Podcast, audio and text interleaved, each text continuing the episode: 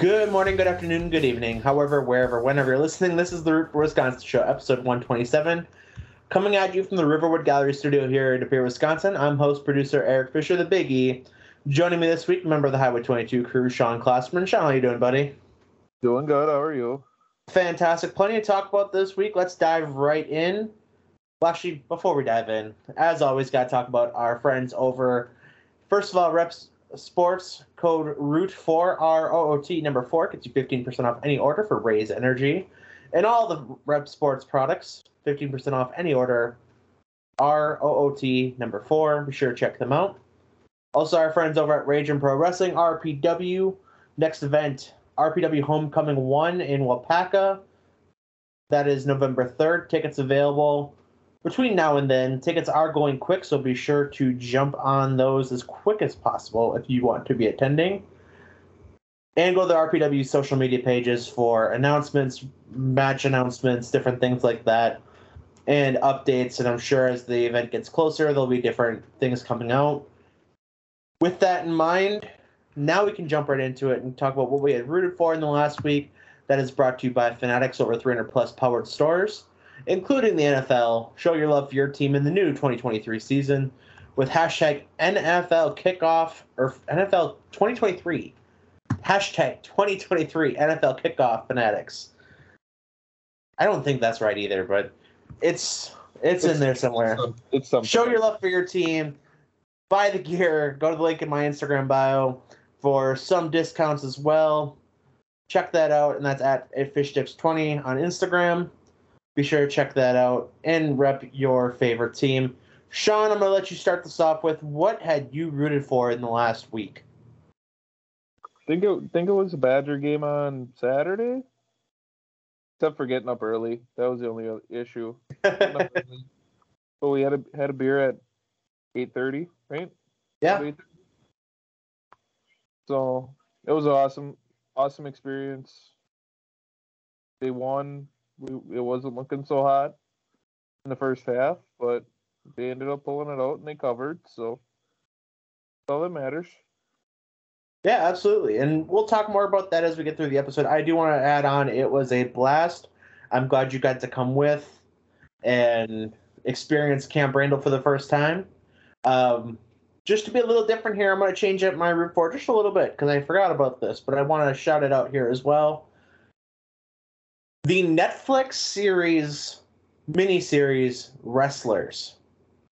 If you haven't seen this by now, and if you're a you know a fan of our show, you need to check this out. It's it's a really cool, I believe, seven episode uh, mini documentary series about Ohio Valley Wrestling. It used to be the WWE territory.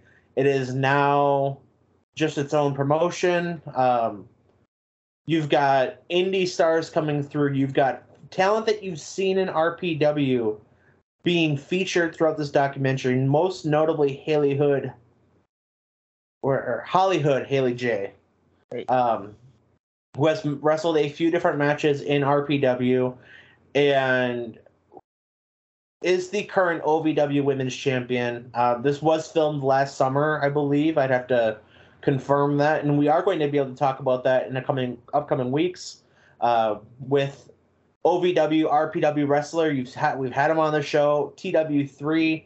We'll talk wrestlers. We'll talk wrestling, and we'll talk Packers because he's a huge Packer guy as well from Green Bay, Wisconsin. Um, so we'll talk about that with him in a few weeks here. But if you haven't checked it out, OVW currently run by Al Snow, WWE great. Um, it just kind of chronicles what it's like being an indie wrestling show and being a weekly, trying to grow a base, try to grow, you know, as an independent scene with RPW or with AEW and WWE being so big. Um, and what it's like for the, the quote unquote little guys.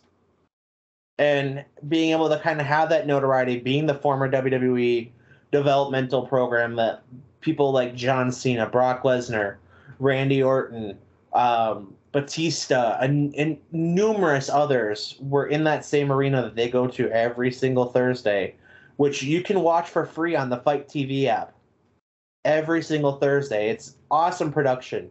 Uh, I was able to check it out this last week for the first time in a while. So be sure to check them out as well and, and check out the documentary. It's really cool. Uh, TW3 is featured a few times throughout it in some of his different matches that he was doing as part of the shows.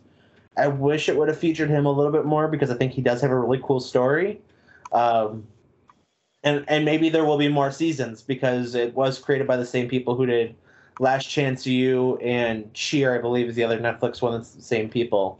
Um, so maybe they'll go through more seasons of it as they continue to do their own thing, kind of give a unique perspective behind the scenes of a of a wrestling show, and maybe they'll pick other territories or other you know areas of the country where these you know these performers go out and do the same you know this, these different circuits, but are all kind of you know a lot of the same people doing the same circuit. So I think that'd be a really cool idea for them as well. Um, Netflix, if you're listening, just remember who you heard it from first.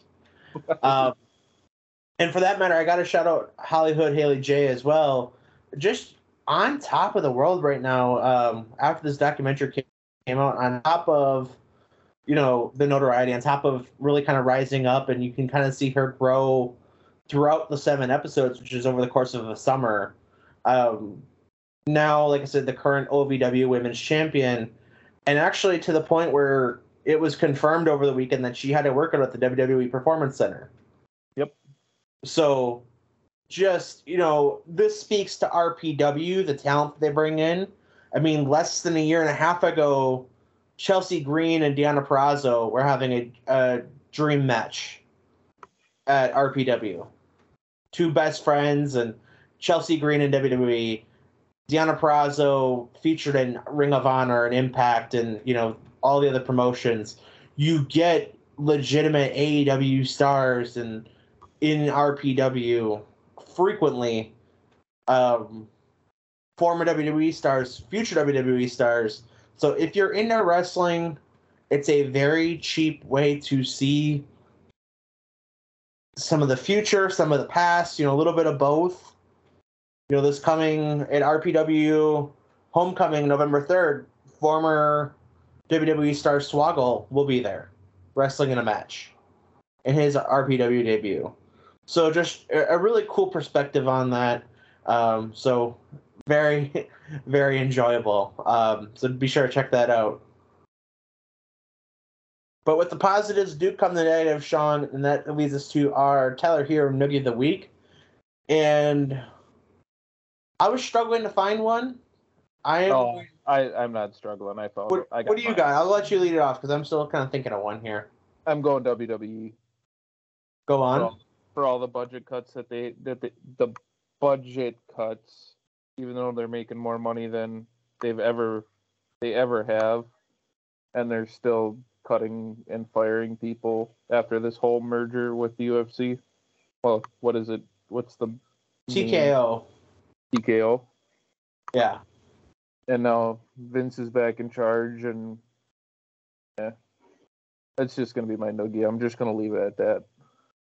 Fair enough. Very much still in the wrestling world. Um, I was, as of Friday, going to give my noogie to the Colorado State football coach. But to their credit, they came out and showed up against the Colorado Buffalo. Um, so I I am going to withdraw that. As of right now, like I can't I really can't think of one. You could give it the head coach noogie for making Deion Sanders a whole boatload of fucking money too. I suppose. I mean, it was it was a wild start to a rivalry that I did not expect to be that intense. Right. I mean, but uh, again, like I said, they they they backed it up. I, I guess the noogie I would give here, um, you know what? I'm gonna give it to fans that message players, and I I hate that, that we have to talk about this so frequently, but it happened twice in the last five days that things have escalated so bad. So I'm gonna say this. So for those of you who don't know, um, Alexander Mattison of the Minnesota Vikings, as well as the player. I'm glad we were able to talk this up. Good call, Sean. Um, as well, and I can't think of the, the kid's name, but the player who had the cheap shot on on Travis Hunter uh, Yeah. from Colorado State. both receiving death threats and racist messages and this, that, and the other thing. It's like, first of all, this is a game. Right. It's never been that serious. It's never going to be that serious. Like, I mean, even with as prominent as sports betting is, which this really didn't have anything to do with it. Like that's you can be mad at the at the kid for giving a cheap shot to one of the most explosive athletes of, this, of the year and having having to miss three weeks or two to three weeks with a lacerated liver, which I didn't even know was possible. Hmm. but you can be mad at a guy for you know taking a cheap shot or you know a legal hit, but it's never worth threatening to kill somebody. No. Or in the case of Alexander Mattison, yeah, he had a fumble. I mean, for fantasy football players, he he didn't really do much. I have him on two teams, and yeah, I'm sitting there like, you know, where the hell is this lead back that we were supposed to have as Dalvin Cook 2.0? But that's the extent of it. I mean, I'm sitting there maybe looking for a new running back on my fantasy team, but I'm not gonna message the guy. Right. Well, that's that's the way everything's going now lately. Is everybody's too crazy about fantasy football and everything that way. So it's it's it's the same thing with people being happy that Aaron Rodgers got hurt. Yeah. Still, like this is still a guy. He's still he's still a human being. So I don't know. Yeah, I, I it's just ridiculous, and social media has kind of screwed everything for athletes now. Well, and it's just like just because you have a way to talk to these people doesn't mean you should, and it doesn't mean that you your opinion matters. And like, I, you know, to even like, I mean, there's people who go out and like at you know they mention a player, or they directly like tag the player and they're complaining, it's like, okay, you might have a valid. And you might, you know, you're allowed to be upset, you're allowed to have criticism at the same time, like the guy's got coaches to, to yell at him. You yeah. know. A guy like Kevin King? No, he deserved it. Don't even he, he deserved it. oh yeah. Um, I do want to also give a not a nugget, I, I, like a reverse nugget. I don't know what that would be. Now it's not quite root for territory, but I got to give a huge shout out here to Ian Eagle of CBS Sports for his call on the Travis Kelce touchdown. Did you hear this? Oh no, my I god! So, Travis, the, there are rumors that Travis Kelce is now dating or having fun with Taylor Swift they got off a private jet together, so I would say. I, right, but because it's not officially confirmed, I doubt that they're going to be listening to this podcast. But I don't want to get sued for insinuating something there that isn't. If you are, we can talk about it on New Heights. That's true. I would, Jason and Travis, if you're listening, and, and you want to tell me I'm wrong, have me on the show. We'll chat. I'll learn. Good call, Sean. I, always looking out, man. Oh. But anyway, so Travis Kelce scores a touchdown. There's all this speculation, and you've got these the football world merging with Swifty Nation, who are like, "Oh, what's that breakup album going to be like?" Or what's you know what kind of music are we going to get out of a Travis Kelce relationship with an NFL star? Um, and so you've got all this, these two wildly different but equally rabid fan bases clashing and merging. So Travis Kelce scores a touchdown. Ian Eagle in the TV broadcast for the Jags Chiefs game says Travis Kelce finds a blank space and scores. That's funny. That and then the referee as well, who um, in the Detroit uh, Detroit Seattle game when Geno Smith got called for intentional grounding and he was trying to argue with the referee, and the referee had the mic on. He was in the middle of announcing the penalty, and the referee says, "Not now. I'm talking to America." Which I I am not one. I, I hate when referees interject themselves into the show and try to make it the ref show. That was so effing funny.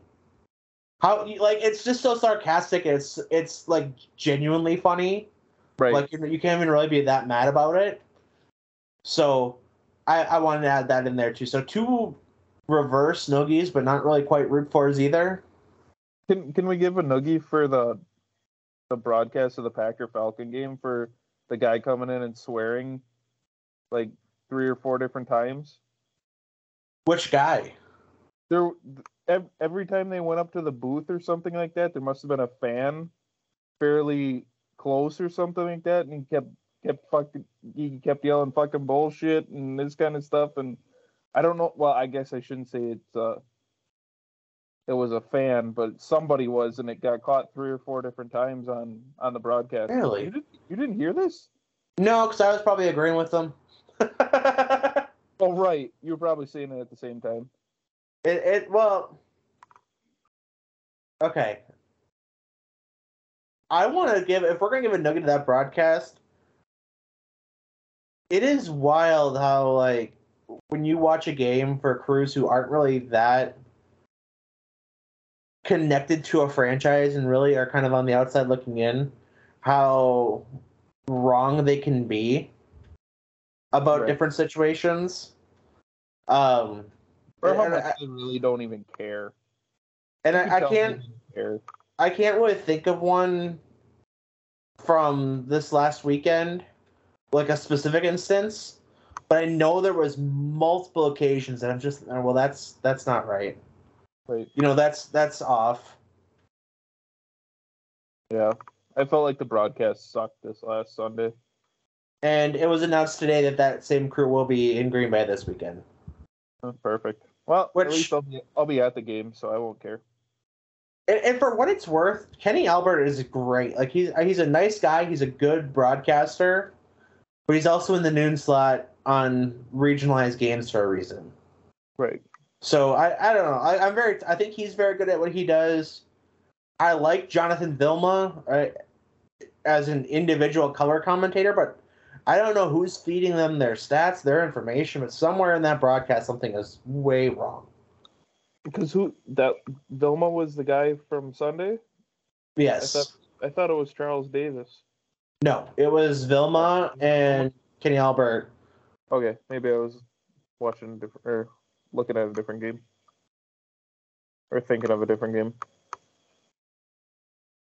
But I, I mean, Jonathan Vilma's a very easy guy to shit on and hate on because of the whole bounty gate situation.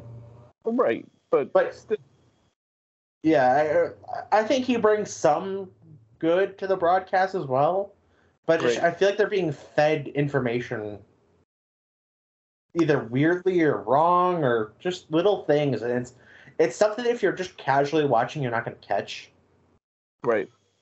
But when you care more than you probably should, like me, you're going to get annoyed by it. So I guess that maybe that's my own fault. But anyway, so we move on to our Wisconsin web story of the week, our WWW segment. And Sean, this week we're going to the wonderful city of Sheboygan. Oh God. um, Elbow of the Midwest. The Malibu of the Midwest. And this huge news coming out of Sheboygan yesterday, Sean. Are you ready for this? I don't think I am. Sheboygan Brat Days making its return in 2024. Brat days. Okay. Um, so Sheboygan apparently every year has a fundraiser called Brat Days. Uh, generally speaking, it's it's been in August, and they usually bring in a bigger band. I know a couple years back when I first started dating Shauna, it was actually Fozzy was Yeah. one of the bands I was supposed to play, um, which Chris Jericho of the wrestling world didn't end up going. From what I have heard from Shauna and from the different people I work with, it is not a gr- not the best and brightest of Sheboygan residents that come to it. Well, But that is- That seems to be like every festival and Right. fair or whatever. You get a whole bunch of people come out of the woodwork, but uh, it did take a year off coming after, you know, for from April this year, they announced that they were going to revamp Brat Days and take a year off. and this is sponsored by the Sheboygan JCs. They had a fundraiser in July for the Brat Days. They call it the Sheboygan Early Bird Rotary Club Lobster Boil. and brought in fifteen hundred dollars, and that they had taken the year off. Um, last year, Sheboygan all JCs also had shared that Brat Days would take some other iteration after it was held for the 69th time. This coming from Yahoo News. Uh, that they had to reassess the event, which has been costly over the last decade, to make it more successful and profitable. Costs ex- were exacerbated by a rainy year, the pandemic, and increased prices. Brat Days is typically budgeted for at least $200,000. The JCs could host more fundraisers ahead of the 2024 event slated for the first weekend of August, but nothing has been organized quite yet, she said. Uh, Days has been e- evolved since 1953, canceling in 19, ni- canceling in 1966 because of drunken rowdiness, temporarily holding the name German Days in the early 70s and moving from downtown to Kiwanis Park. I probably butchered the name of that. I'm not sure if Sean is listening or not as I'm recording, but um, I'm sure I got that wrong. But so, what will it look like, Sean? That is the question that Yahoo News posted. Uh, the spokesperson said that the JCs are looking to expand the family and carnival areas, downsize the music area from two stages to one. Several staples of Brat Days will return next year, including the Brat eating champ, Brat eating competition, the charity competition, and scholarship program, and also that the parade and marketplace could be back.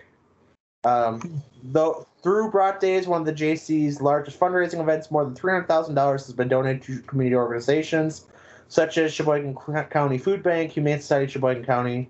Though Brat Days was expected to downsize for a weekend event, Quasis said the plans they're anticipating call for it to span Friday night and Saturday with shorter hours. The last Brat Fest that was held was in 2022 was hosted from 4 to 11:30 p.m. Friday and 9 a.m. to 11:30 p.m. Saturday. Uh, Johnsonville is still expected to partner with the JCs on the event. Uh, the Sheboygan Falls-based company has been the title sponsor since 2004. So does it have anything more about the brat eating contest? Um, I can look into. I believe Joey Chestnut has won that. Is really? I believe so. So it's actually like competitive then, like the competitive one. I am going to look into this to get the answer. It's not just like Joe Blow off the street coming in and seeing how many brats they can eat. I'm not sure. I am looking into that as we speak. Yeah, I could. Okay, so his his brat eating contest was at in Cincinnati, so it is not this one. So I believe it is a quote unquote Joe Schmo one. Oh, nice. So how do we enter? Um, look, I'm I'm guessing you show up. Just show up. Yeah, I mean, I, I can't envision that not being the way to do it. Oh, here we go. This is from the Brat Days website, so I'm assuming this is 2022 stuff. Oh, goodness gracious. This is. So it's a $15, so it's a maximum of 20 contestants. So you got to be there first come, first serve. Oh, jeez. An entry fee of $15 per person. It's not bad. Now, keep in mind, this is 2022, so maybe this will change. Maybe it's 20. Yeah, maybe it'll go up. Uh, first come, first served basis. The first 20 applications with payment will be received, will be in it. Others will be placed on a waiting list. Um, proof of identification is required on the day of the event. You must be over the age of 18. Okay. Must you must sign a waiver form on the day of the event. All contestants will receive a T-shirt and Johnsonville coupon for a free package of Johnsonville products. Entry fees are non-refundable. First responders will be on site. Uh, the first place prize, Sean, a three hundred dollars, a brat eating trophy, a year supply of Johnsonville products, and five hundred donation uh, to the charity challenge in your name. Nice. Second place is 150, and third place is 50 bucks.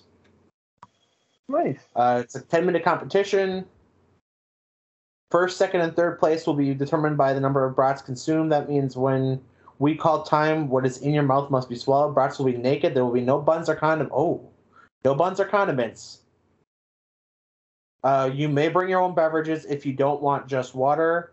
No hurling, or you'll be disqualified. You have to clean up your own mess, and no cheating. Um, the past winners uh, Frank Walk won in 2022 for 16 brats. 2021 was 14 and two thirds. I feel Uh, like that was doable, isn't it? what's that? I feel like that's doable, isn't it? In 10 minutes, uh, no bun. Right, no bun, no bun makes is a game changer. Right, I agree. I mean, that's that's a lot of flavor though. That's the only thing with brats is it's a lot of flavor. Um, I so Frank Walk, by the way, this guy is all over this leaderboard. So, 2021, he finally got his win, or 2022, he got finally got his win. He was 16 brats that year. 2021, he had finished second with 14 and a half. He finished point, what point one sixth of a brat less because it's 14 and two thirds and, and 14 and a half. So Uh, one 20, yeah. 2020, there was no con event. Uh, first place, he also got first place in 2019 with 17 brats. Who he's slowing down. Uh, 2018, he had 15 brats finish second. The the winner had 17 on that one. Um, the record in the last, since it's been going on since 2010, it doesn't go back any further than that. But the record was in 2015 with Teddy De La Cruz having 21 brats. Ooh, ooh, that might that that's not doable. That's two a two a minute. Over to a minute, technically. It-. That's a lot of sausage. Right. So Brat Days is back, and there's a possibility Sean will be entering this contest. Sean's not entering this contest. Eric is. I you that's that'll be determined. We might have to have a bet on this, and whoever loses has to do it. We'll have to figure something out worth betting. Sure. All right. So that is our WWW story of the week. What? Whoever finishes last in the podcast league. I don't That's hate a- that, but the only problem is we got people from out of state and people who may not agree. Maybe the last of all five of us co-hosts, but as of right now, Justin's not looking too good. Um, so just uh, let's go through our standings real quick because this is what we do, and you know the old, the age-old adage that nobody cares about other people's fantasy football, but we're gonna go through it anyway. Right. So I will say this is the only league I lost in this week, out of my five, including a dynasty, sixteen-team dynasty league, which was widely helped out in my cause by this Pittsburgh Steelers defense. Hmm. But looking through the Root for Wisconsin League, give an update on our our scoreboard from week two. Uh, Ramsey did beat me in a nail biter, 104.78 to 98.14. Sean goes to 0, so uh, Ramsey at 2 and 0. I'm at 1 and 1.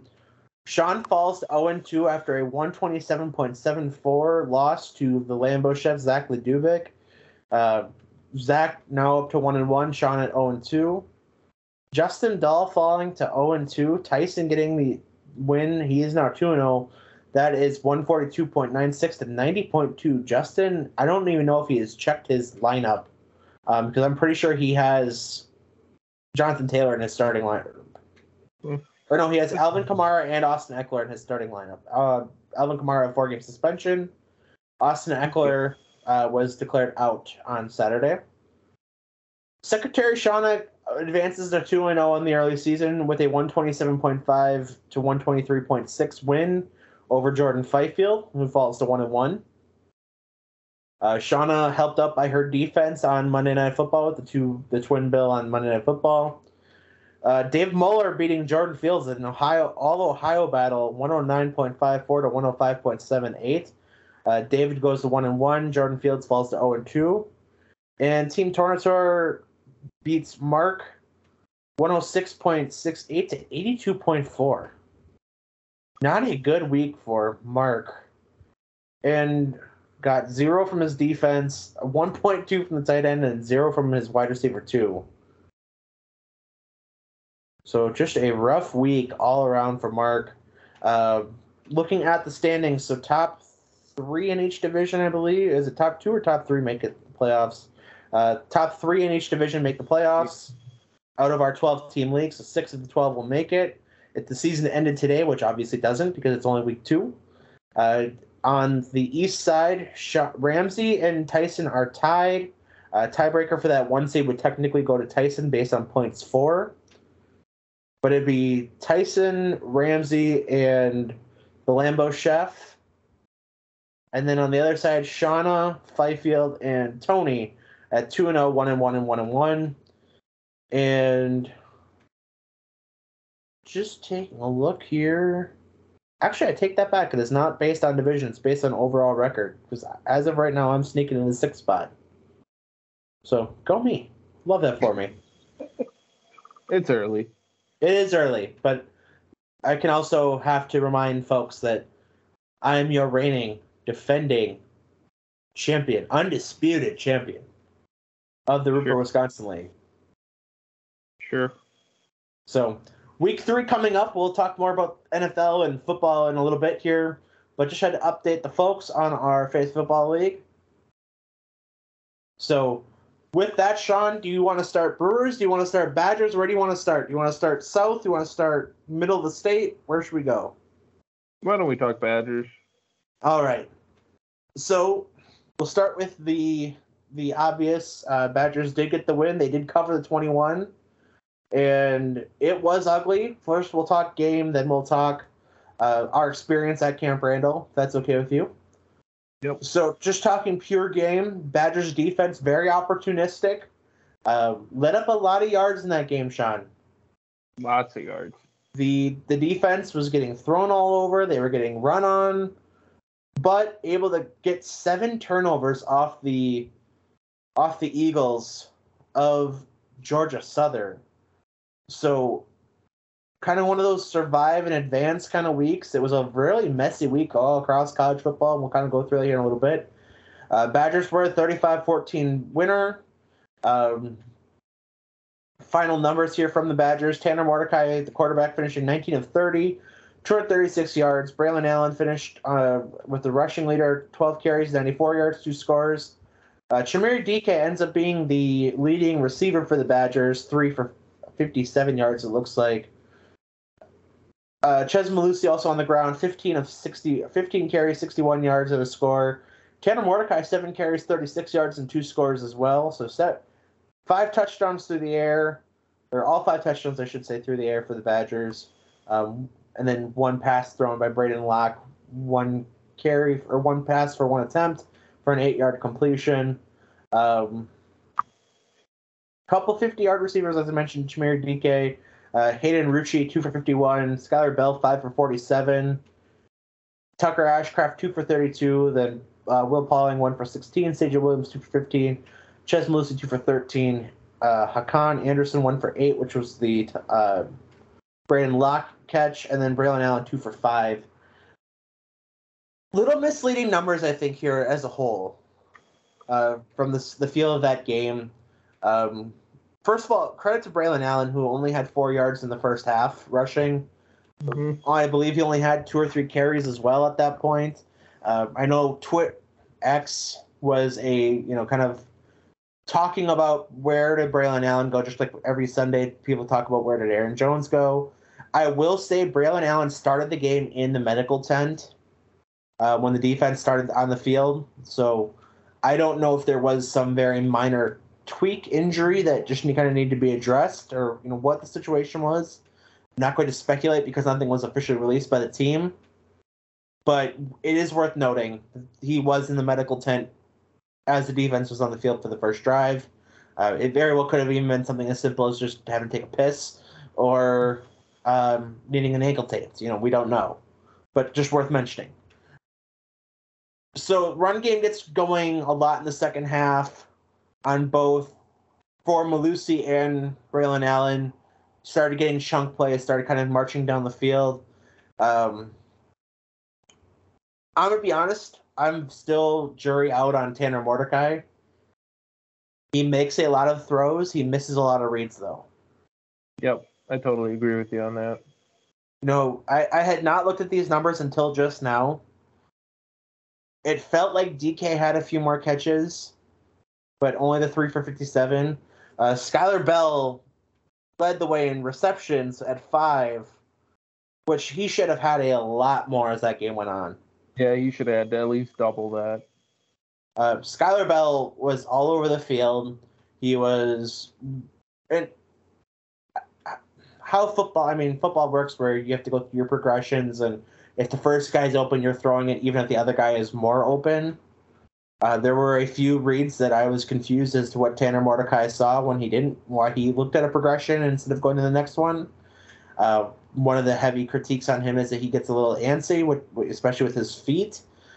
And I think that's very accurate after watching on Saturday and being there in person, uh, being able to see the whole field and, you know, kind of look at things in real time from other than just the, you know, what you can see on a TV broadcast. Um, I don't think he's a bad quarterback by any means.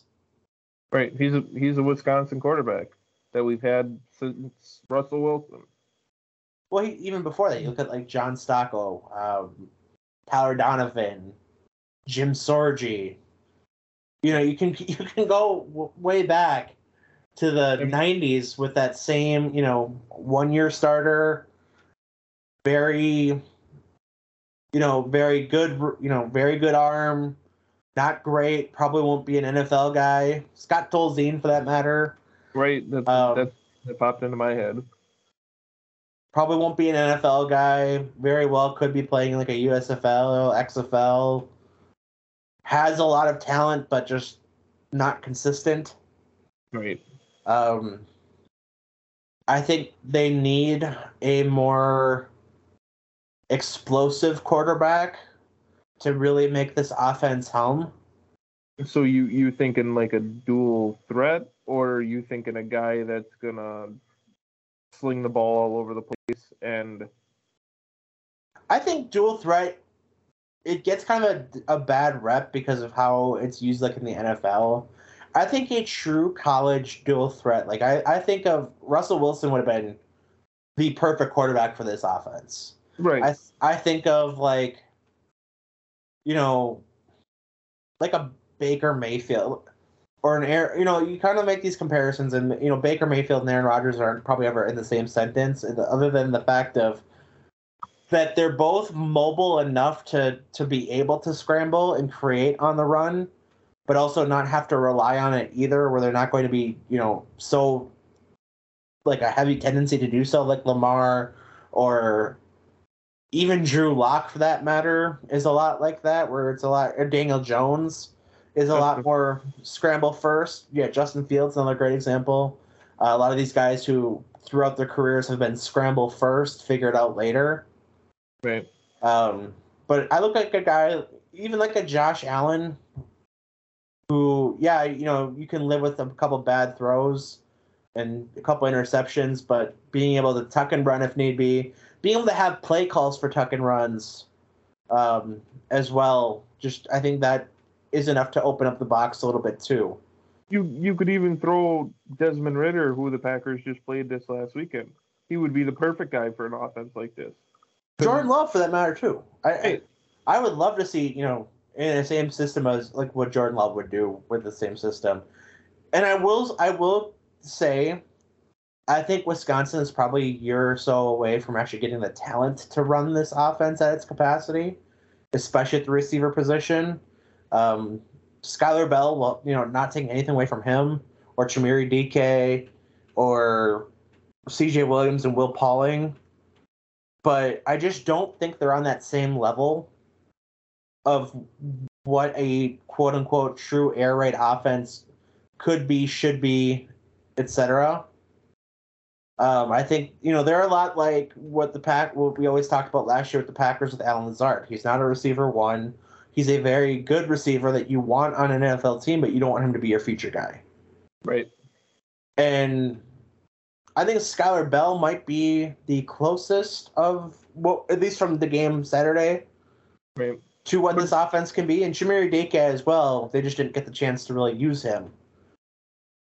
You you got to look at Skyler Bell as like your what a, like your Randall Cobb to like your Jordy guy. You still need a guy that's better than him. Take top off the defense. Your Skyler Bell is going to be like your slot guy. Yeah, absolutely.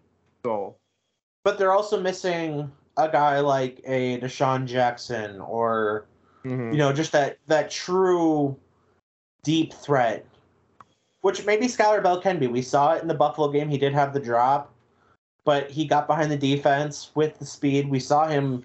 I mean, the speed is not a concern with him. Yo, got you. And I think he is probably the closest to what this offense can need. Um, he is a only a sophomore as well, so projecting, I guess, in the right territory, right kind of where you would want a young receiver to be. Chimere Dike is a senior. Um, I feel like I would have liked to see Mordecai go to him a little bit more in the game, especially early on when they were struggling offensively. You know, let your let your six foot senior, six foot one senior, go make a play for you. Right. You know, put him on, and maybe that's on Phil Longo too. Let him run a either a one-on-one route and there's a couple times i know where you said to me you know he is on a one-on-one route here. Let him go to work and to the georgia southern credits defense. I mean they, they did they were very aggressive early on in the game to where they didn't let mordecai get comfortable and they didn't let him sit in the pocket and let you know Chimere Dike go to work but i feel like if that's the case of the game you have to be able to put him on a quick route, on like an out route or a slant route, and let him just bully ball because you're not going to have a a Sun Belt cornerback being able to defend him. Right. But I I the issue the issue with the Badgers right now is they just they just can't get going in the first half. Right. The first half, the last they're the first two games here have just been absolutely horrible, and I don't understand what the why for all the talent they have, why it's taking so long to get going here. You know, I almost wonder to what extent if it's Phil Longo getting out coached or out schemed where these defenses are being more aggressive for whatever reason. And you know, for so long, for so long up to this point, Badger football has been pound the rock. You know, maybe the first quarter we won't beat you. Maybe not the second quarter, but the third quarter, the fourth quarter, we're going to wear you down. And that really seemed to be the flow of the game in a totally non traditional way this last week. Mm-hmm. And really, even the Buffalo game, too, where it busted open in the second half. But it wasn't, I mean, you can watch that game and see the offensive line getting pushed around the first quarter, the right. second quarter. And I think and, the, de- the defense not getting seven turnovers, this game is a whole heck of a lot different too. Oh, absolutely. I mean, uh, we're just talking offense so far, but that the defense absolutely very opportunistic and a lot of quote unquote arm punts where I don't think six, you know, with six interceptions and a fumble I think it's a very misleading number. You, I mean, you look at that on a box score and you're like, holy shit, the defense, you know, they were all over the place. Yeah, they let up yards, but who cares? They must have been throwing the ball all over the place and whatever.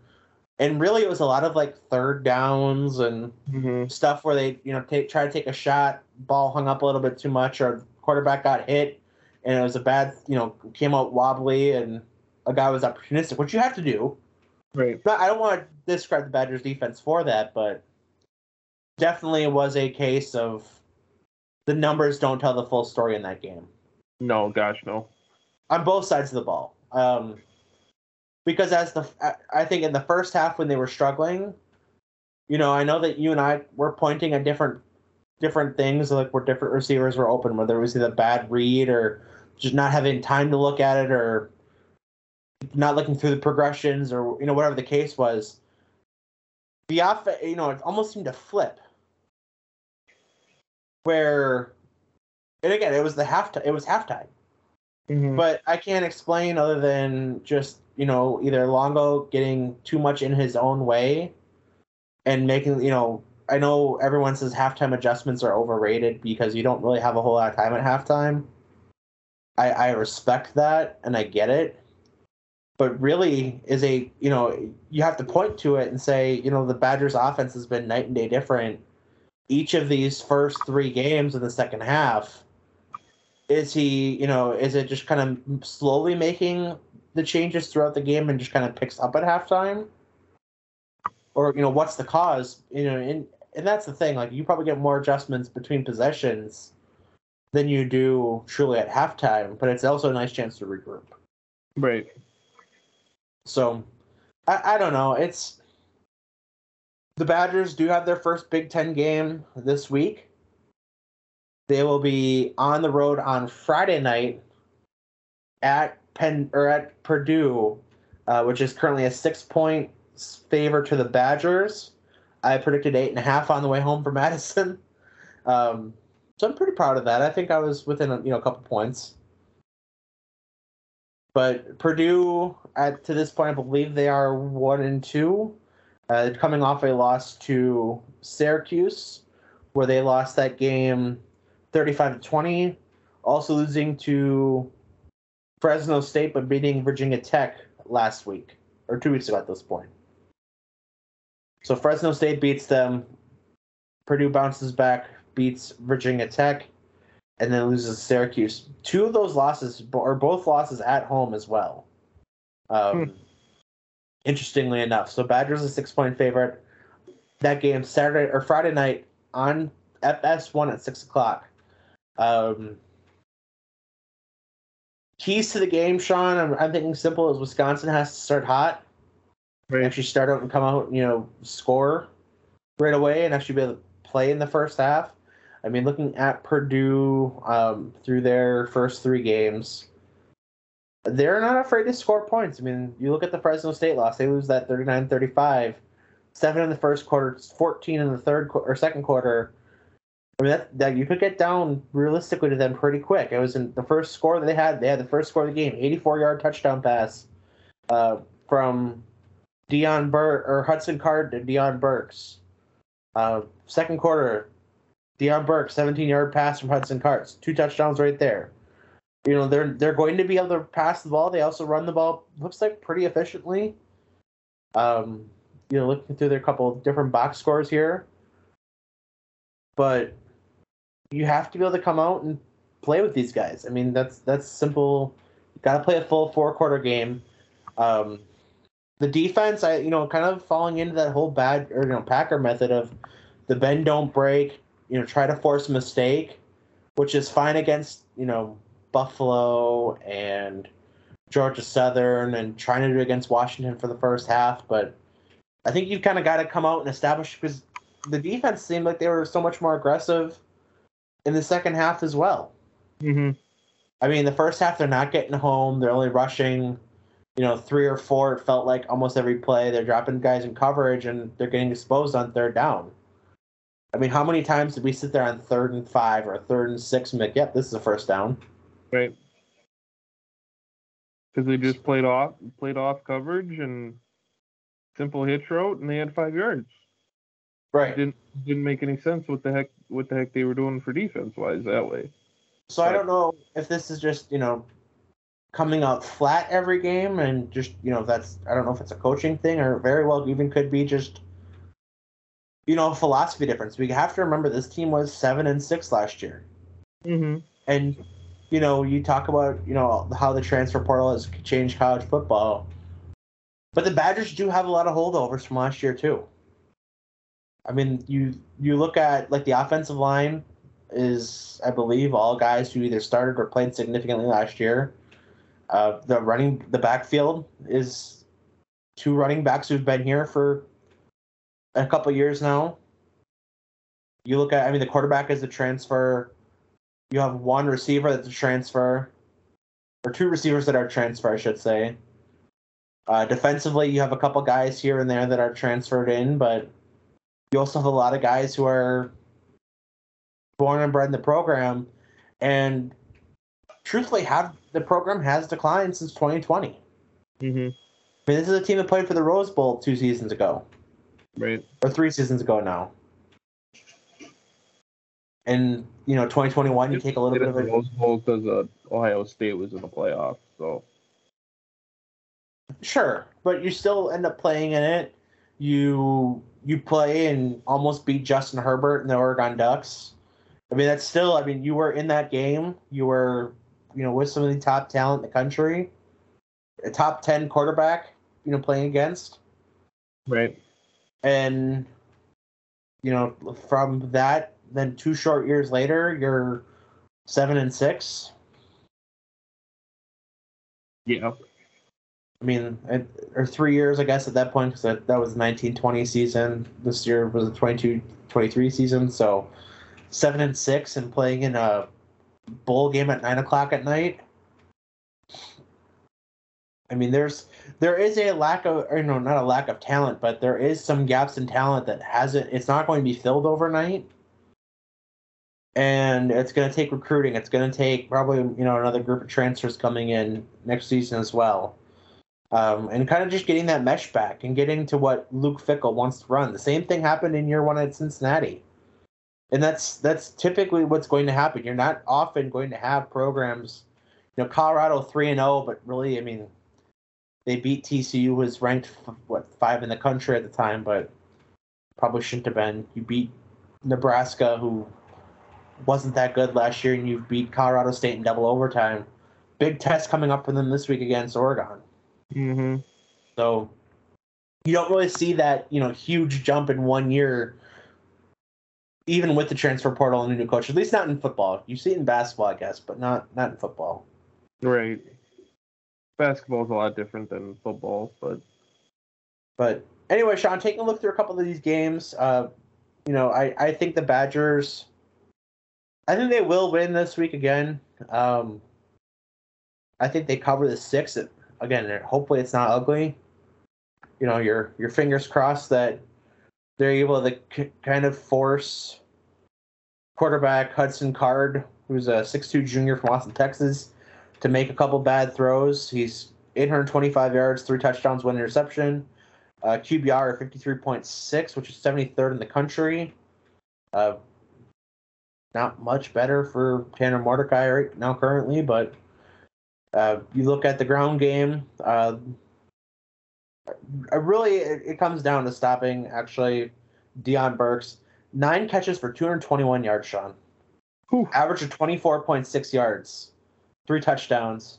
Um, kind of looks like a two-headed running back situation with uh, Devin Mockobee, who's a six-foot senior, 409 carries, 186 yards, two touchdowns. Um, trying to find the other cat who scores for them as well. But yeah, uh, their other running back looks like they've actually kind of got three guys, and then uh, Card mixes in a little bit as well. But you got to limit the big play against Burks, which the Badgers secondary hasn't been amazing so far. Opportunistic, but not lockdown. Right. Not lockdown like we're used to seeing.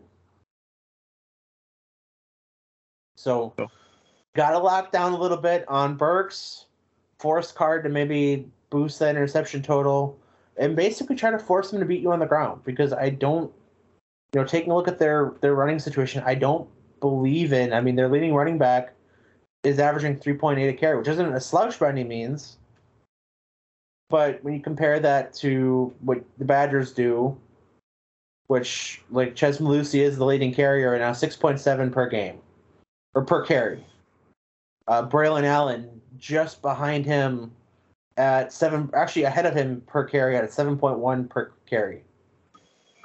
And 13 yards less. He has 255 yards on the young season. So play your game and really just not let the big play beat you like Purdue wants to do, it looks like. Right. So Badgers, I think they cover the six. Yeah, I think they finally get their head out of their ass and start playing like they should be. Uh, looking around the rest of the Big Ten, uh, Rutgers, Michigan at the Big House on Saturday morning. Michigan a 24 point favorite in that one. Um, looking at the future Big Ten as well. Well, I'll just I like counting them in here. It's kind of fun. Uh, Colorado, Oregon, the game we just talked about. Oregon a 21 point favorite to open that one up. um, which without Travis Hunter, I, maybe. Right, man. You got to figure Deion's going to bring everybody ready to go. That game, prime time. Well, not prime time, but uh, your afternoon two thirty game on ABC. That is going to be must watch Saturday afternoon if you have the opportunity to do so. Uh, UCLA and Utah, battle of the three and O's. That game at in Utah. Utah is a four and a half point favorite to possibly give U- or UCLA their first loss. Looking at the rest of the, the Big Ten slash future Big Ten. And also, just while I'm here, uh, Georgia, number one team in the country, after surviving a scare on Saturday, facing the University of Alabama Birmingham, the one and two, the Dragons. Georgia, 42 point favorite, back at home. Ohio State has their yearly matchup with Notre Dame this week, 6:30 Saturday night. Uh, Ohio State a three point favorite on the road there. Only three. Only three. Iowa and Penn State. Uh, Penn State a 14 and a half point favorite at home to knock off Iowa. USC back in action this week. They will be traveling to Arizona State. USC a 35 point favorite in that one. Holy man. Uh, Washington hosting California. Washington a 21 point favorite on that one after their ass kicking of Michigan State. Uh, rest of the Big Ten here. Illinois hosting Florida Atlantic. They're a 15 point favorite. Michigan State hosting Maryland. Maryland a 7.5 point favorite. Nebraska hosting Louisiana Tech. Nebraska 20 point favorite. Uh, Indiana hosting Akron. Indiana at one and two. Akron at one and two. The Hoosiers a one and, or 16 point favorite. And then Minnesota hosting Northwestern, with Minnesota on the road after their first loss, looking to bounce back as an 11 and a half point favorite. So full slate of Big Ten games for you, starting Friday night with the Wisconsin Badgers traveling to Purdue. Sweet. All right. that Friday night. So that is the X's and O's of the Badgers. Let's talk about the Camp Randall experience, Sean. Now, I've been there four times. I've been there once in the student section, twice uh, with Shauna's aunts and uncles' uh, season tickets, and now once with the tickets that we sat in. Uh, so I, I've been very vocal on on Camp Randall. So I want to ask a couple questions here of you. And I know we, I kind of you know we kind of talked about this on the ride home from Madison. So first and foremost, I want you to give, if you have, you know, just kind of a couple of thoughts here on the overarching experience of of a Badger game on a Saturday. It, what's it, Madison like if you've never been there? What's Madison like on a Saturday? it was a totally different feeling because you could tell that everybody wanted to be there. It wasn't one of those things where they're doing it for just to go say they went type type thing. Everybody wants to be there. There's there's young people, there's old people, there's everywhere in between. And it was just it was just so cool to see how many season ticket holders or season yeah, season ticket holders that are there. Mm-hmm. and how much- all that kind of stuff. Wish we would have walked around the stadium a little bit more, but we really can't to see. I wish things. I wish I could have showed you around like the outside of the stadium, Mark. I think that's a better right. feel of it. We should we should have walked around the stadium a little bit more, but we can do that next time. Right. Um, so with that in mind, so Camp Randall is pretty much dead nuts in the middle of Madison. There's not like a true parking lot or anything like that. Um, the team comes in on buses, Mm-hmm. which is really cool. They had you know police entrance and stuff like that. So kind of like Lambeau Field. I mean, Lambeau does have a couple parking lots, but really, you know, you park in people's driveways. You park in you know business parking lots, and you you know you pay the business for the parking. You don't pay like a parking lot per se. So we'll kind of go through this piece by piece here, Sean. We, we you know we parked in a church parking lot. We walked past some of the fraternities. What is what is Sean's mindset as we're walking past, you know, all these people and you know going past just houses?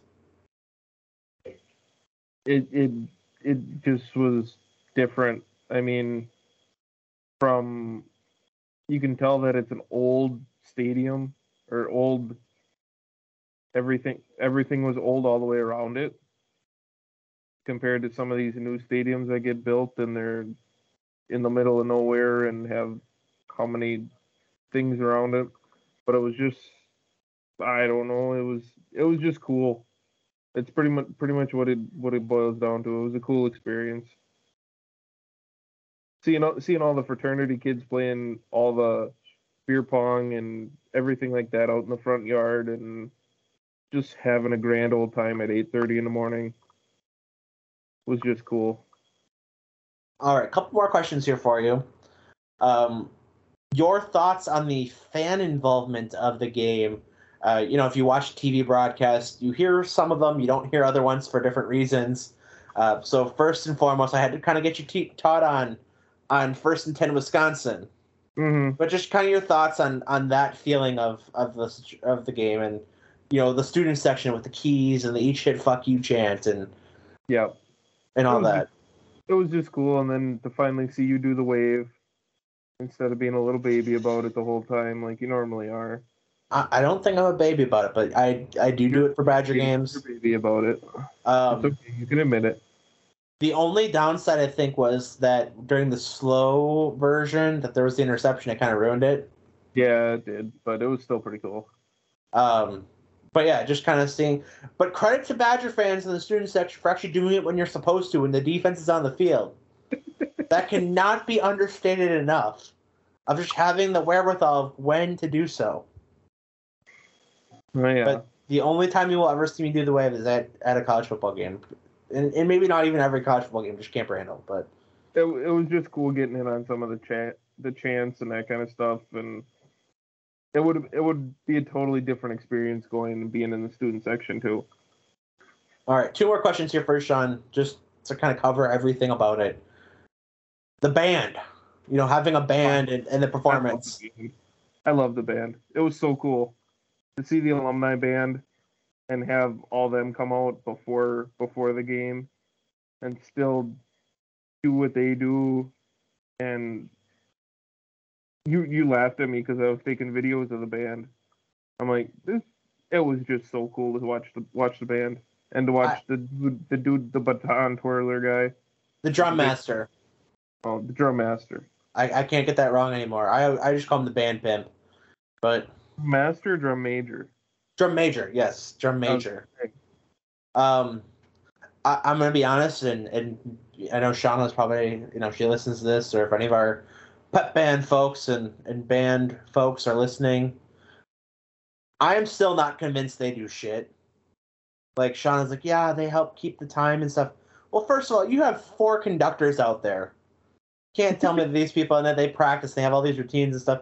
You can't tell me that these, you know, these kids that are the best of the best of the, you know, of Wisconsin music and all that, they don't know how to keep rhythm on something. I, I mean, I can't keep rhythm for shit, but I'm also not claiming to. You know, these aren't amateurs. These are you know kids who are you try out. Right. So you can't convince me that these kids can't keep rhythm or keep time on different whatever. I'm just convinced that the, the drum major is a is a hype man. Very well possible. And I, I know I'm actually probably wrong on that, but I think when you know, you can say he keeps time or whatever, and that he keeps the rhythm, but then he's throwing the baton thirty feet in the air. He's doing like a limbo and like on his back almost the knees, and he's sitting there. You know, they had like a Hispanic music theme, and he's dancing to different songs. Like that's that's not keeping rhythm. Like he's having a grand old time, and I'm here for it. I don't want to sound like I'm shitting on the guy or gal, you know, depending on the school. But can we can we, pretend that it's not something and it's not? Like that guy's awesome. That guy's a pimp. Mm-hmm. He's got the baton, exactly. the cane, whatever. He's got the big fluffy hat. Goals. It really was like if there were three things I could do at a Badger game, like if I was to actually be involved. First of all, probably Bucky, even though Shauna hates mascots, but Bucky's iconic. You couldn't uh, do the push-ups. No, I couldn't. But I'm just saying that that's goal one. goal two, that little fire, that, or actually four goals. Goal two, is that fire truck that brings the team out with Bucky. That seems yeah, that, fun. That was um, goal three, I want to shoot off the T-shirt cannon. That thing's cool as shit. They had Riley Green there, country music singer, and I, I I'm assuming he played Madison because it was kind of a random get on you know for that Saturday night, but that Disappointing they didn't wheel it all the way around the stadium though. They just did it for the student section. yeah, well, that's who these are supposed to be for. Right. But and then and goal four would be the drum pimp.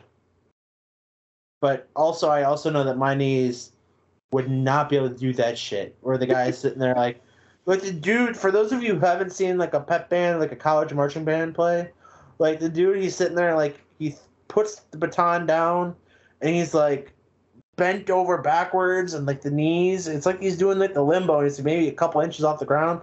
I don't know how that's physically possible. I mean, I'm assuming that guy's probably as sore as some of the players the next uh, day. Right. Figure the band's probably just as sore as some of the players. Oh yeah. I mean, they've got routines. They've got they're spelling shit. They're doing different things like all that. Anyway, last question here, Sean. Your first jump around at Camp Randall. I was so excited to do it, I forgot to film it. I was supposed to film it for some coworkers. Yep, so excited to do it, I forgot to film it. It was, I'm- just, it was just cool. Not even trying to be a snob, but this is gonna sound kind of snobby because you, they played at Badger game or Brewer games. They played at Packer games. It's just not the same. No, it isn't. And like you can get hype with it. You can get, you know, it's played at weddings, it's played at dances, and and just about almost any function you can think of. It is just different at Camp Randall on a Saturday afternoon. Right. I can only imagine what it would be like on a Saturday night. Oh, I know.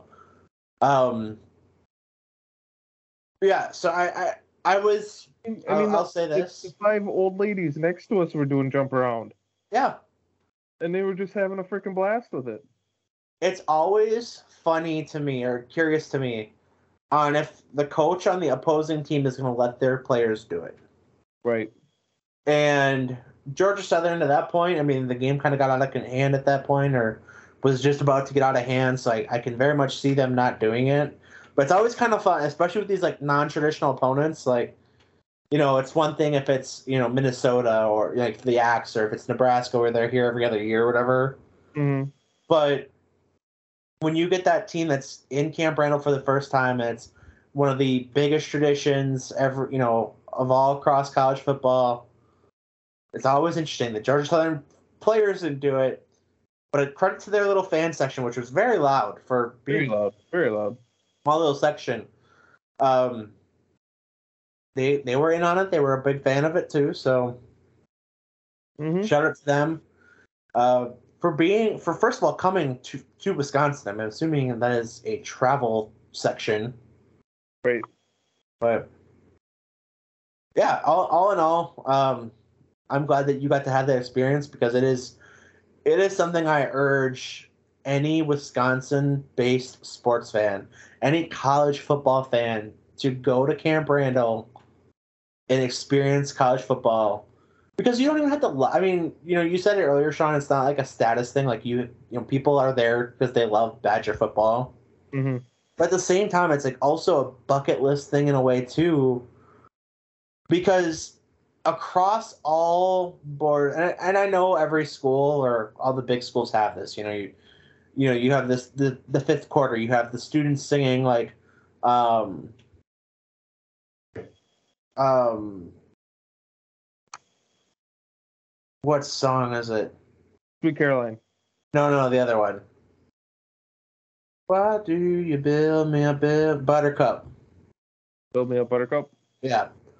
But you have them singing that and keeping it up after like the DJ cuts it out and you know, so many things that make the college football experience in Madison unique. But unless you go to it, you can't even really fully describe every part of it. No, you can't. TV doesn't do it justice. No. And like you're engaged the entire game. hmm And it was cool. Cool with them doing all the Hall of Fame announcements too during the game. That was another cool thing that they did done and just to show that Wisconsin's more than football, more than basketball, more than hockey, more than a lot of things. Right. So I don't know. Great experience. Would go again. Very good.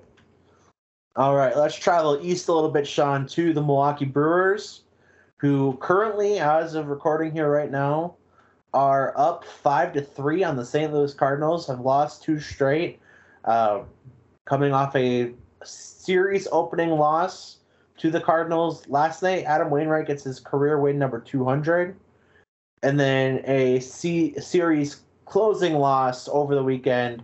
Um, that coming at home against the Nationals, a 2 1 loss in extra innings on Sunday. But overall, still for the last 10 games, the Milwaukee Brewers are 6 and 4 in the last 10. Even with the losing twice, they are a six game lead in the NL Central, uh, thanks to the Cubs being 2 and 8 in their last 10, losing five straight. Brewers magic number down to seven. Cubs are actually up on Pittsburgh right now, uh, four nothing. They just extended their lead in Chicago, but 4-0 lead for the Cubs on the north side. Uh, that game in the going to the top of the third, but overall the Brewers have been once again just kind of keep on keeping on. Um, five three, like I said, five three right now trailed early on. Down, we're trailing 2-0, kind of going with the bullpen game once again tonight. Uh, that game it started with Trevor Megill on the hill. He threw for one inning, three hits, two runs, two earned, one walk, two strikeouts. Uh, Colin Rea has been on since then. He's through as of right now four and two thirds actually, so they must have got the out. Um, my TV broadcast a little bit behind, but that's what happens when you stream. There it is, Grando Monasterio. Um, who throws out Nootbaar going to first, a 4 3 put out to Carlos Santana. But taking a look through, uh, doing this really without Christian Yelich, who's been battling some back soreness the last few days. Um, will not go on the IL after today's workout. Brewers were set to make a decision on him. They are encouraged by the progress he made. So he has played one game. I believe he played Saturday or Sunday um, after taking a few days off throughout last week. But tonight, I believe all five runs coming in the, or they scored one in the third, and that was a William Contreras home run. He continues to hit and really lead this team offensively, uh, hitting 283 for the season now. And then in the fourth, exploding for four runs um, starting with a beginning started with a Willy Adames double, was promptly brought in by a double by Josh Donaldson, who then scored on a Tyrone Taylor double, who then scored on a Sal Frelick double. So back to back to back doubles, if I'm not mistaken, uh, gave the Brewers a four-two lead at, or four-two lead at the time, and then it was a fielder's choice by Mark Canha to eventually score Sal Frelick, and Brewers had a 5 2 lead. Uh, Cardinals did bounce back with a run in the bottom half of the fourth, or bottom of the fifth, excuse me. Richie Palacios homered on a fly ball just out of Sal Frelick's reach. And it looks like after five or four and two thirds innings pitched for Colin Rea, It'll be Hoby Milner coming on to finish off the sixth with a man on first after a single uh, to right field. So that is tonight's game. Um, really, I mean, we talk about, you know, kind of looking back on the weekend, Sean. It was Friday night, or really looking even back at the last years with Miami. We recorded last Tuesday. Brewers got a three win one a three one win it was a zero to two loss on Wednesday. Thursday bouncing back for the four two win.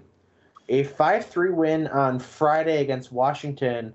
Uh, thanks in part to Carlos Santana with two home runs in that game. Uh, inching closer, he is one short of career number 300. And some moon shots for him. Brewers the 5 3 win on Friday, a 9 5 win on on Saturday, thanks in part to a late home run, a two out grand slam by Mark Canha, and what probably may go down as the moment of the season. Mm-hmm. But I mean, you look at you know you can talk about the Brewers, you know, just you know being able to load the bases on the pitcher that they did, and then Canha seeing the first pitch, a hangs uh, sinker that he was able to drive, and one of the cooler bat flips I've seen in a while as well, worth Yep. mentioning, and with the lights and everything like that going too. So, uh, huge moment for the Brewers to get that huge win on Saturday. That brought the magic number down to eight at the time, with the Cubs losing in a late extra inning game that night as well. Out in Arizona, getting swept by Arizona, um, which actually would have knocked them out of the playoffs at the time. Cubs currently hold the last wild card spot after that series, um, and getting a little bit of help yesterday with the off day, but they have fallen quite a bit in that playoff standings, especially over this two and eight skid over the last ten. Uh, Brewers, like I said, a three game set here over St. Louis, or four game set over St. Louis, and then a three game set on against in Miami, which, if I'm being honest, I really hope the division is locked up by the end of this set, this road trip. Yep. Um, That's what we're hoping for. Finally an off day on the 25th after 17 straight games next monday will be the off day. Much needed off day and get ready for that final six game set at home. Three against the cardinals three against the cubs. Cubs very well could be fighting for any form of life at that point for the playoffs maybe fighting for a seeding matchup. You know we really don't know uh, because they have struggled the last couple weeks here. Yeah, I mean, I mean, I feel I feel like the Brewers have struggled too, but they're still somehow eking out wins here. They are, and even in their struggle, you know, I think this is the first time they've lost two games in a row, going back to September 3rd and 4th, where they dropped a, a game three to Philadelphia on a Sunday and a game one to Pittsburgh. So the first time in three weeks Mm-hmm. that you dropped two in a row and kind of the same situation. Uh, prior to that, it was September or August 29th and 30th when they lost two in a row. Uh, they have not lost three in a row since August 15th through the 17th, which was a three game sweep against the Dodgers. Which that one makes sense. And so, I mean, if you're talking in over a month that you really haven't had a not even significant losing spell, but more than two games, I, that's very impressive. Right. Um, and just again, you know, the Brewers, for all intents and purposes, I mean, they're not. I mean, the Braves are having a historically great year. The Dodgers are right on their tail, basically, um, in terms of a, another great year for them. But the Brewers, I mean, the the NL Central has been knocked down a lot as being a you know mediocre or subpar division all year. But really, I mean, 84 and 66 with just under two weeks to go. Sitting at a 56 winning percentage, which, I mean, obviously, like I said, it wouldn't beat either of the top two teams in the National League. I think that's kind of, uh, you know, an, a foregone conclusion. Those are going to be your top two. Mm-hmm. Um, but I mean, even when you look at the American League, right on par with Houston, right on par with Minnesota, or yeah, significantly better than any team in the AL Central. And then, I mean, you're having two historically great seasons from Baltimore and Tampa Bay in the AL East. Right. So nothing to hang your hat on at this point. Like, I mean, the Brewers look like a legitimate first place team. They're finding different ways to win games, whether it be comebacks late or you know just throughout the game. You're seeing, you know, I we talked last week about the stat of how the Brewers lead the league in three plus runs scored innings without a home run. And just how frequently that happens. I mean, just even looking at tonight, they got another one with a four run fourth inning without a home run. Right. You should have, uh, you know, a handful of doubles. Only one home run tonight with the, the William Contreras home run. So, I, you know, honestly, I think that's the Brewers have been so reliant on the home run the last couple of years, which you'll take them when you get them. And you're never going to complain about a home run. But at the same time, I mean, you can manufacture. You're truly manufacturing runs right now, which is exactly what's been missing the last handful of years. Yeah, and you got a three-headed monster in your pitching staff to go in the playoffs too, when you really only need three starters. Absolutely. Uh, Hoby Milner did get out of the bottom of the sixth uh, with a fly ball that was caught by, uh, I believe it was Frelick in center. No, yeah, Frelick in center. Um, so, actually, Blake Perkins in center field tonight for the Brewers. So, uh, Blake Perkins running down the fly ball to end the sixth. The seventh inning will be Santana Adames Donaldson, which very quietly, Josh Donaldson. I mean, I know Brewers fans, and I know we've had this discussion we had it last week. Very mixed on what he'll do for this team, and you know if if he's going to continue being a possibly you know clubhouse cancer or whatever. Um, he's hitting about 250. Only the one home run so far, but significantly better than he did in his time at the Yankees. So by no means, I think in his last ten, which is it's not a full, well, it's his last seven games. He's five for twenty-two, which I think is pretty much all the time he's been with Milwaukee. Five for twenty-two, a home run, three RBIs, four walks, which I think is exactly what you kind of need out of a guy like him. Right. I mean, I don't think you're ever going to complain about about that. You just hope that the head's on right, and you know, I'm sure. You know, I, I this is I said this to you on Saturday. I'm sure you know he's able to kind of look at the writing on the wall and kind of like you know this might be his last go around, his last chance of a you know for any sort of push here.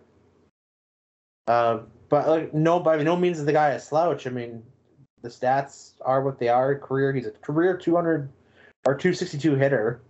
So it's not like he's lighting the world on fire with the average, but he is a former MVP, three time All Star, two time Silver Slugger.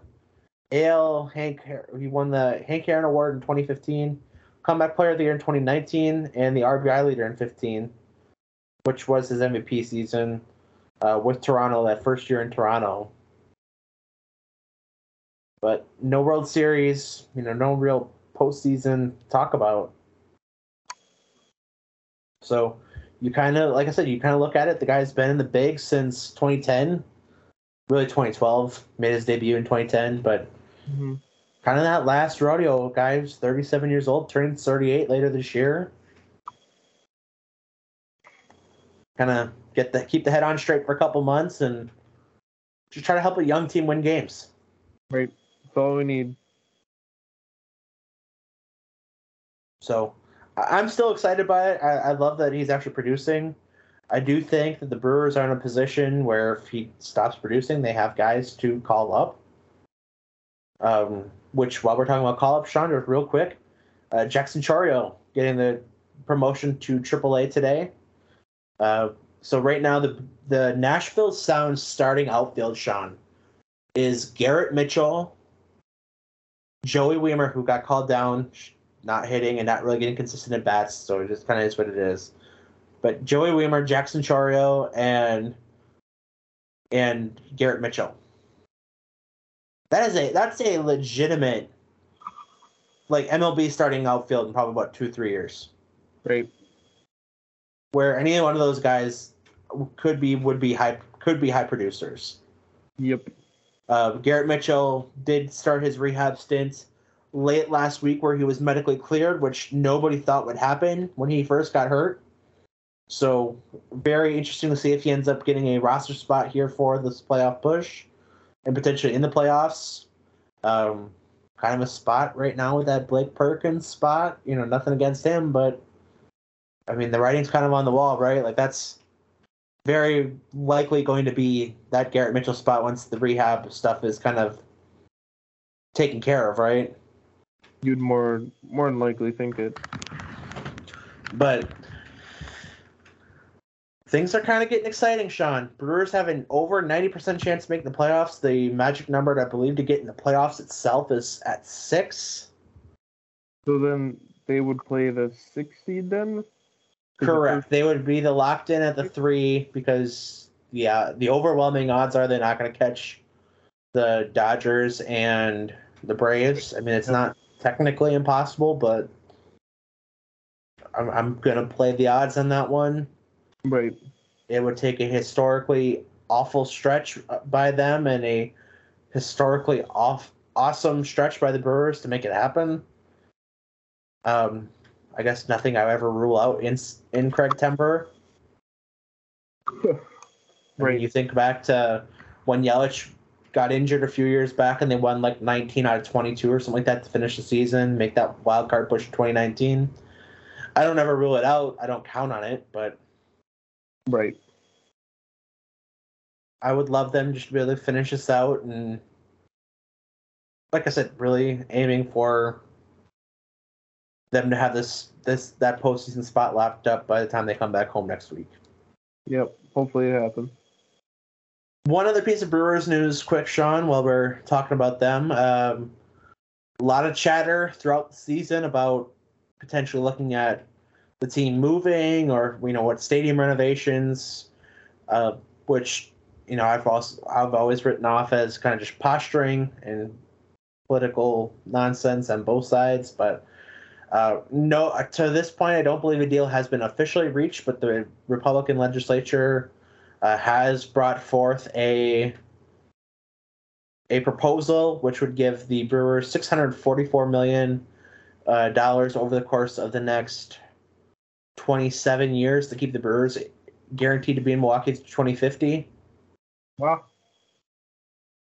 Um, also coming just as we're I'm kind of going through Twitter or X or whatever. Jackson Chourio's first AAA hit is a double of the opposite field. Very exciting for him there as well. But I, I don't believe the deal's been officially reached. I, I, it's kind of odd because you'd think that the, those numbers have to be kind of agreed upon by the Brewers and you know the majority in, in the legislation. Like you're not just kind of throwing that out there You think? but at the same time, um, it does have to go through legislation and be signed in by the governor and a whole bunch of stuff with that too. So there are steps to go for it, but it sounds like all but a done deal to keep the Brewers here in Milwaukee or here in Wisconsin through 2050. Right. Which is gonna be gonna be good. So that's the last piece of Brewer news here. Um, and then as they now are in the bottom of the seventh, Abner Uribe on the bump to try to get this to the eighth. Uribe, as Brewer fans probably know, the flame throwing rookie, who obviously he doesn't have any walk offs like some of the other, all the other rookies appear to, but some big moments on the mound as well. Uh, faces kind of the that murderer's row of this Cardinals lineup: Goldschmidt, and to lead this off, it'll be Goldschmidt, Baker, Arenado for the Cardinals here in the seventh. Which, you know, you watch this guy's stuff and how, how the hell do you even try to hit it? It's Right. 99, 100, 101, 102. Then he flips an, an 89 mile an hour curveball. Right. How do you even see it? So that just leads us to our Packer talk. And Packers do fall this week to one and one after a loss to the Atlanta Falcons 25-24. Very up and down game emotionally. Uh, starting off, you know, you kind of start off with Jordan Love continues to look pretty dang good. Not, you know, still not great, but pretty dang good. Three more touchdowns, no interceptions.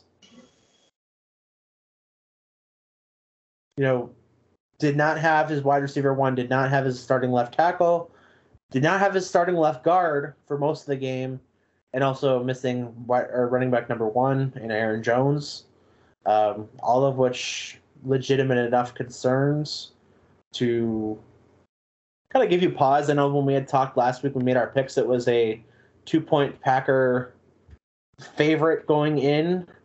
Um, I believe they closed as an under, I think a two or three point underdog mm. on the road. So if you would have, you know, if you wait on that, you're betting them to win, or that they do cover with the one point loss. Um, I guess kind of your overall takeaway is first starting with the game on on Sunday.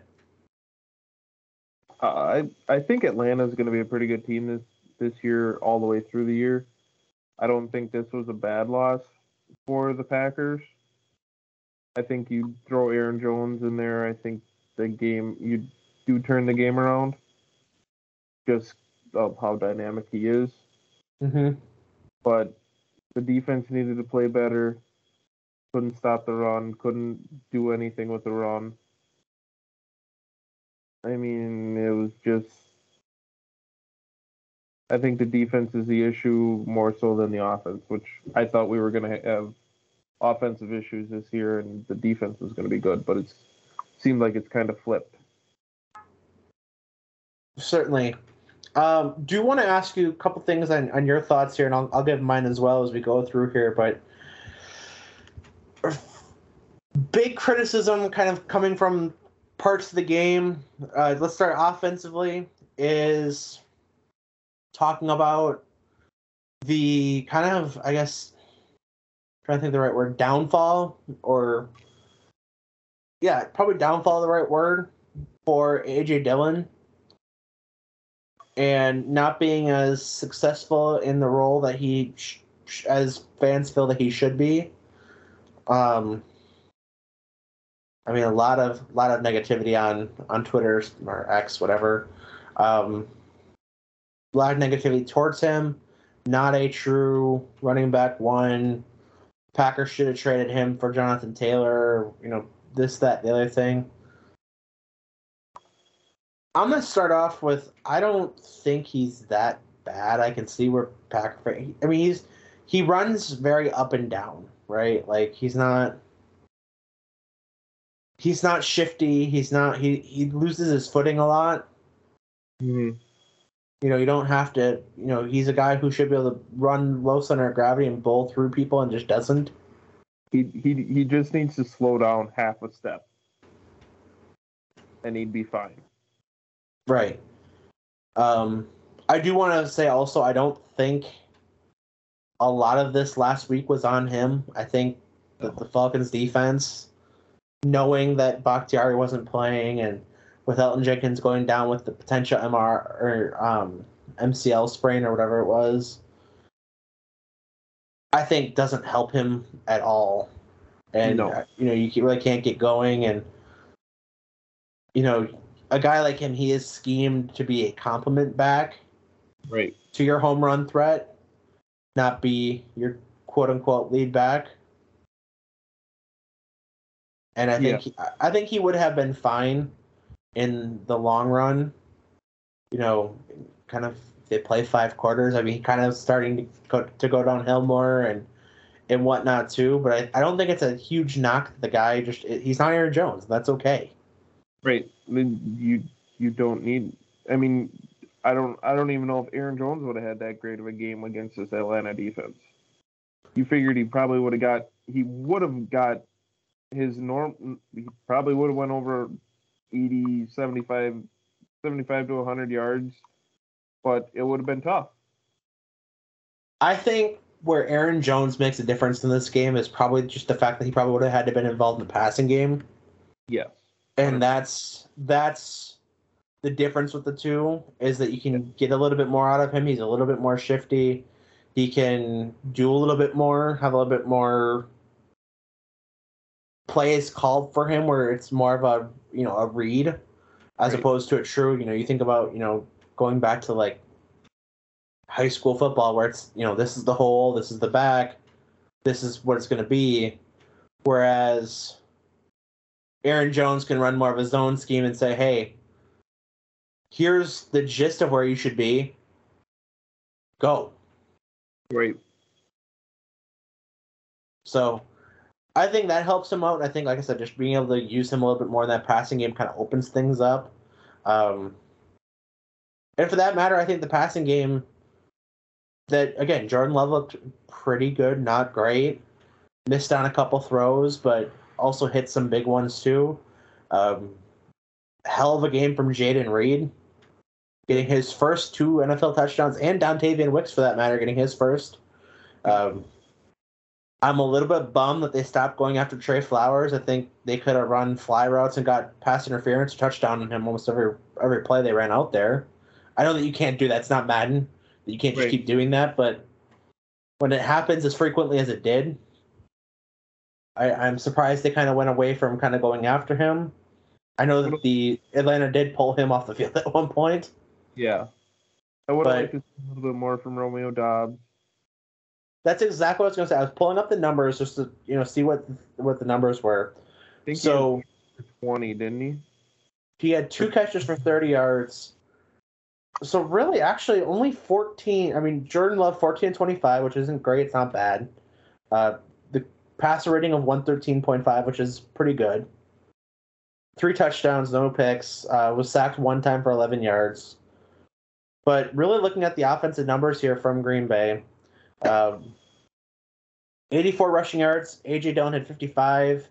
Jordan Love had 23, Emmanuel Wilson had five, and then Patrick Taylor one carry for one yard. Dontayvion Wicks was the leading receiver, two catches for 40 yards.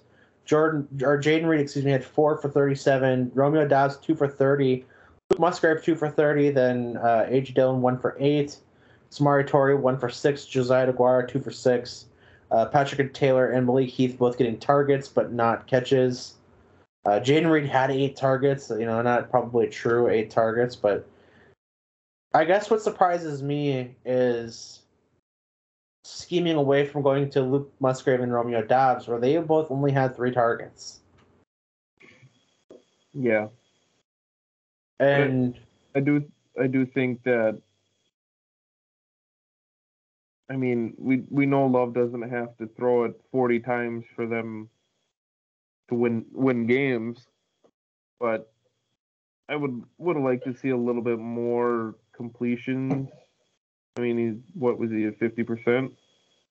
uh, just over, I think it ends up being roughly 56. They're about um, 58, I believe. So I'd like I'd like to see that come up a little bit more in the in the 60s at least. Or you are you are right. It's 56. Did the math. Yeah. So who's good at math? Hey, I never claimed I was great. I just thought I was pretty good. You, you said it earlier in the episode. I don't think that's true. Yes, it is. I know we said it before the episode, but I don't think I said it in the episode. Oh, you didn't say it in the ep- okay. It was before the episode then. Yeah. So, but yeah, that's one thing I'd like to see a little bit get up a little bit more, get up in the 60s at least, and just I'm gonna be honest though. I would like to see a few more attempts. I mean, 20 by no means is 25 bad. right. I mean, in the Chicago game, he was what uh, 15 and 27. So I think if you can maybe push that to 32, 33 and be okay, I think you can live with that. And you know, kind of looking at both games, I mean, the Chicago game was a route, and they brought on Sean Clifford early, so you don't really have to pass. Uh, Mhm. the Atlanta game, for that matter, I think they got a little too conservative with the play calling, and as that game got closer and closer, they just kind of had the foot off the gas too much. So I, I would have liked to see probably three. You know, really again, you're getting closer to that thirty, kind of letting him do his thing. And if that means, you know, maybe one more target for Musgrave and one more target for Doubs or one more catch even. Because um, really, you look at Luke Musgrave, two for 25. He had 17 on the one, which, you know, mathematically speaking, he had eight on the other. But still, I mean, that's averaging 12.5 for a first down to catch. Same mm-hmm. with Romeo Doubs. And I know, I know Romeo Doubs to, on this game without Christian Watson playing – he was pretty much not a decoy, but more or less a decoy. Right, but to get so, Reed and Wicks open, but we still got to look at what's what's going to happen when um, Christian Watson does come back. Where where who's going to lose these targets on, you know, these probably would say five targets mm-hmm. more than likely for Christian Watson, averagely. Sure. So who's going to lose them? Is it going to be Musgrave? Is it going to be Doubs? I think I we'll see here. Yeah, and you got to figure H, or Aaron Jones getting involved in the passing game at that point as well. That um, but offensively speaking, I think you know the, the positive here is Jayden Reed and Dontayvion Wicks being able to step up into that role um, and, and get snaps that mattered. And I mean, Malik Heath got a target, didn't make, didn't have a catch. I don't remember exactly when he got targeted, if it was like a throwaway or if it was a drop or you know whatever the case was. Uh, it doesn't really show me on the ESPN stats, but I think it was just a miss by Jordan Love. I think he was open, but I think Jordan Love just missed him. That very well could be the case too. Um, but yeah, I would I would have liked to see a couple more attempts and kind of go from there. But I'm not I'm not mad that they lost, kind of thing. No, it was one of those where you know you're up 24 or 12, and you're like, yeah, this is it's, we're about to be two and zero. This is awesome. But at the same time, I mean, Atlanta's probably not a slouch. No, I don't think so. I mean, I, I still don't think they're going to win that division. I don't know who's going to win that division, but I I think Atlanta's going to win that division. I really do. It'll be interesting to see for sure. Um, but looking ahead, or just kind of just real quick here defensively, I mean, they struggled. They struggled. They struggled late because I thought in the first half they played downhill, and it just kind of got away from. Them. I think, I think dropping the two interceptions mm-hmm. kind of rattled them. You know, I think that's really the best way to describe it in my book. And then I mean, huge games from Quay Walker De'Vondre Campbell, which exactly what you want to see from you know with the running game being as heavy for Atlanta as it was. Your two inside linebackers should be making majority of your tackles. 17 for Quay Walker, 14 for De'Vondre Campbell. Uh, Darnell Savage having eight, Rudy Ford for seven, Preston Smith six, and so forth down the list. But really, as a whole, I mean, you're kind of you're kind of hoping for a little bit better showing late in that game. I think it was just a matter of, and it, it's combined with the offense starting to struggle when they did. Mm-hmm. Um, I think the offense not being able to stay on the field didn't didn't help at all either. But but then getting gashed, long drive, long drive, long drive. I mean that doesn't help the defense whatsoever either. I'm not going to pretend that it does, but right. Um, you got to be able to get off the field. Mm-hmm. Whether that be, you know, capitalizing on that interception and and getting that, um, you know, where Quay drops the one and Jaire drops the one. You know, the the age old adage, yo, that's where they play defense, but you got to have those. I said that to my dad. I said, I think I said it too, but. uh, Rasul Douglas does get the first pick off Desmond Ridder, and Falcons end up going 2 and 0. Packers fall to 1 and 1. And we have our slate of picks, which we'll talk a little bit about the Packers coming upcoming this week uh, in their matchup against the Saints. Before we do so, just got to catch everybody up on the, the picks. Not a great week for any of us, Sean. No. Um, coming in, it was myself and Sean tied at 10 and 6. Uh, you at five and eleven this week. Not a great week for me. Uh, I was at seven and nine. Shauna eight and eight. You had a winning record at nine and seven for your picks this week. Nice. So, not great. Aggressively average from all three of us. Luckily, Shauna and myself being able to to have a good week one where we could we we are still positive, but we're Right. we're back. Yep. So all you gotta do is stay positive. Which leads us to our picks for the week here coming up. And I have Shauna's picks locked in. You know, obviously, her with her not being on the episode, uh, no trivia throughout, which we've kind of skipped on. We didn't have a draft this week, but she has her picks, and for the first time, Sean, we have commentary on the picks.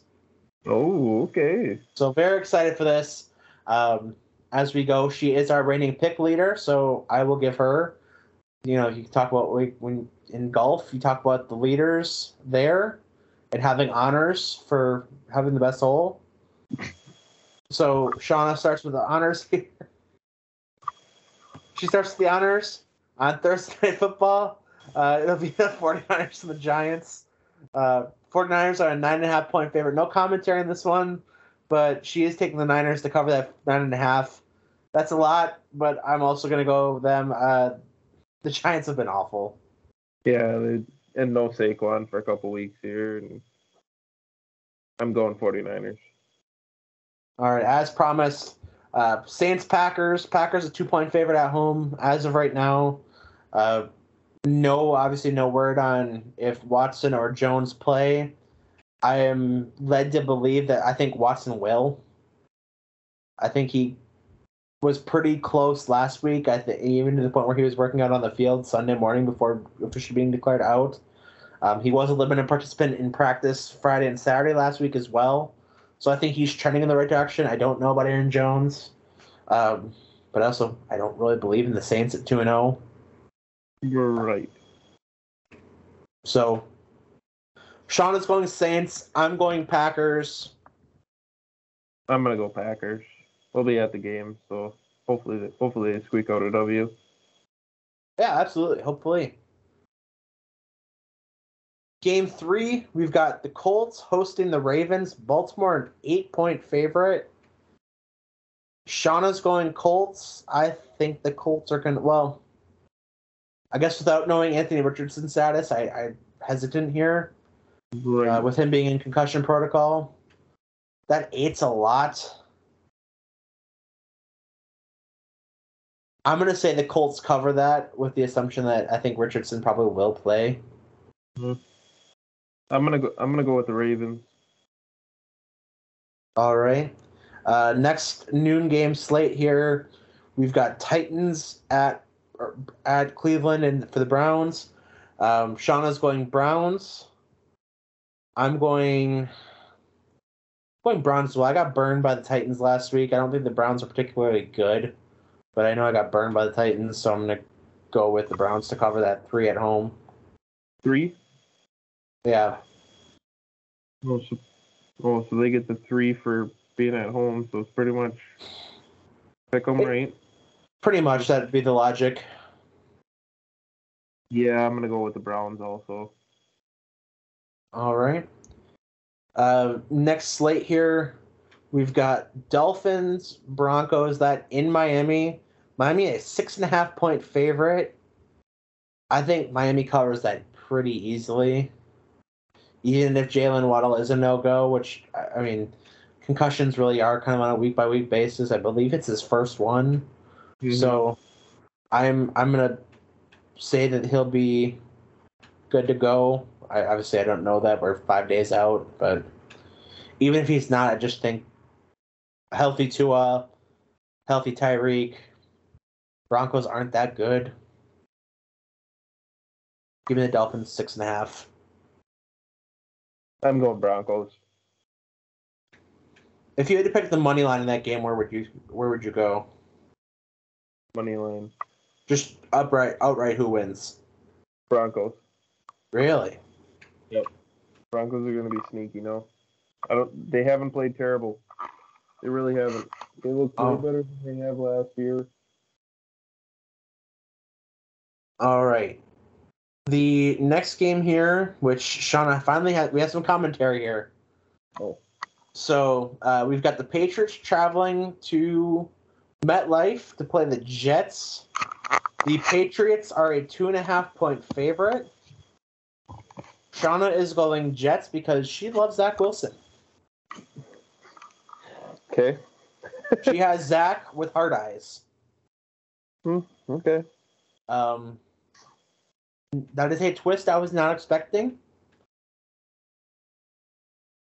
Uh, Patriots are two and a half. I think they look pretty good. I mean, they haven't looked great, but I don't think the Jets looked good at all last week against Dallas. And I don't, I don't know what I think about Dallas yet for this season, but I think the Patriots cover that on the road.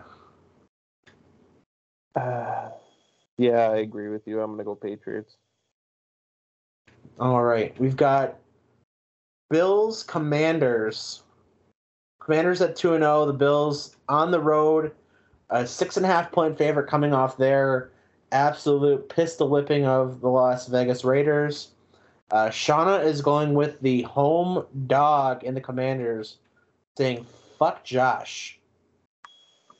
Not a Josh Allen fan anymore. Okay. I'm going Josh Allen and the Bills. I'm also going Josh Allen and the Bills. I don't know what he did to score on her other than week one, but he looked pretty good on Sunday. So uh, next game up, we've got Atlanta looking to go three and zero, traveling to Detroit to see if they can bounce back after a heartbreaking loss to the Seattle Seahawks. Detroit at home, a three and a half point favorite. Shauna's going Falcons. I'm also going Atlanta. I was pretty impressed, and Detroit historically has not had a good run defense. And I think Allgeier and Bijan Robinson run all over the, the Lions. I believe in the Lions. I'm going Lions. All right. Two more noon games here. Uh, we have the Texans and Jaguars. The Jaguars at home, a nine and a half point favorite at one and one. I think they bounce back after a, a close, tough loss to Kansas City. I'm gonna go Jaguars. At that ten, that nine and a half's a lot, but I believe in them as does Shauna. Yeah, so do I. All right, our truly, I think you know we always find one game that's kind of our ugly game of the week. This I think would be it. Chargers at 0 2, Vikings at 0 2 in Minnesota truly pick 'em even game, which I mean, if you're reading into it, would be a three point favorite for the Chargers, but with them being on the road. Shauna's going with the Vikings over the Chargers. I think I'm gonna go the same way. I think the Vikings have faced two off or two awful defenses against you know that they've gone against. Two really good defenses for that matter, but two awful matchups for them. Mm-hmm. And I think they're able to bounce back uh, in this one and kind of get their first win. I think they're due for a win. Um, Justin Jefferson's played really well. I think Alexander Mattison finally, you know, shows out and proves the world of you know why he was made the undisputed RB one of the Vikings. So I, I'm believing in the Vikings this week. Uh, TJ Hockenson after the big week he had last week as well. So I think he looks to build on that. And I, like I said, I think the Vikings get their first win. And the Chargers in some trouble at 0 and 3 in that division. I, I think you're wrong. I'm going Chargers. For what reason? I think they're the better team than Minnesota. They got all the weapons. I mean, they got better weapons than what Minnesota does, and a better quarterback. I would largely agree with you outside of Justin Jefferson. So I, I guess I'll agree with you. Um, Total, total, total wise. I will say it also depends if Austin Ekeler plays. I don't believe that he is. He, he's not ruled out yet. Right. So if Austin Ekeler plays, I'll, I'll caveat this with I think I would agree with you. But if he is not, that is going to be a heavy swing Minnesota, and I think they finally get their first win. Uh, first of the afternoon slate, We've got Panthers traveling to Seattle. Seattle's a five and a half point favorite at home. I think that's about right. That's where I see that kind of falling out. I think the Panthers aren't that good yet.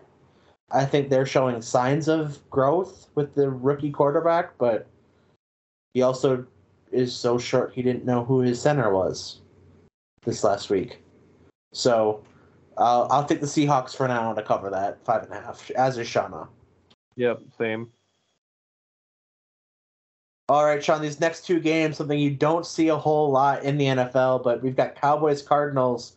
Cowboys a 12 point favorite on the road against the Cardinals. Cowboys have been nothing short of dominant so far. Cardinals have been feisty, um, playing both the Giants and the Commanders. So three straight weeks of NFC East opponents for the Cardinals. That 12's a lot, but I'm gonna go with Shauna here, and I'm, I'm gonna say the Cowboys cover that. They're just too talented. Yeah, I agree with you. I think that defense is gonna gonna put up 30 points again for fantasy. I am glad I'm not playing against them this week. All right, we've got Cow or Bears and Chiefs. Another afternoon slate in Kansas City. The Chiefs a 12 and a half point favorite in that one. Shauna has uh, two big hard eyes and a smiley face for Travi. She's a big Travis Kelce fan as of late as well. Which I, for her credit, I will say, not a Taylor Swift thing, definitely a New Heights thing and TikTok thing. Um, and she has also watched the Kelce doc, Kelce brother documentary, which is on Amazon, which was pretty good. I will say, if you have Amazon Prime, by all means, check that out. But uh, she's going to 12 and a half for the Chiefs. I'm, I'm that's that seems like easy money. Give me the give me the Chiefs to cover that. You know what? I'm going to be different. I'm going to go with the Bears. Bears is going to co- cover that 12 and a half. They're not going to lose. They're going to lose by a touchdown. Really? That is a bold Field claim. Finally get something going here. All right. All right. Two, three more games to pick through here, Sean. We've got Steelers Raiders on Sunday Night Football. The Steelers a two and a half point dog.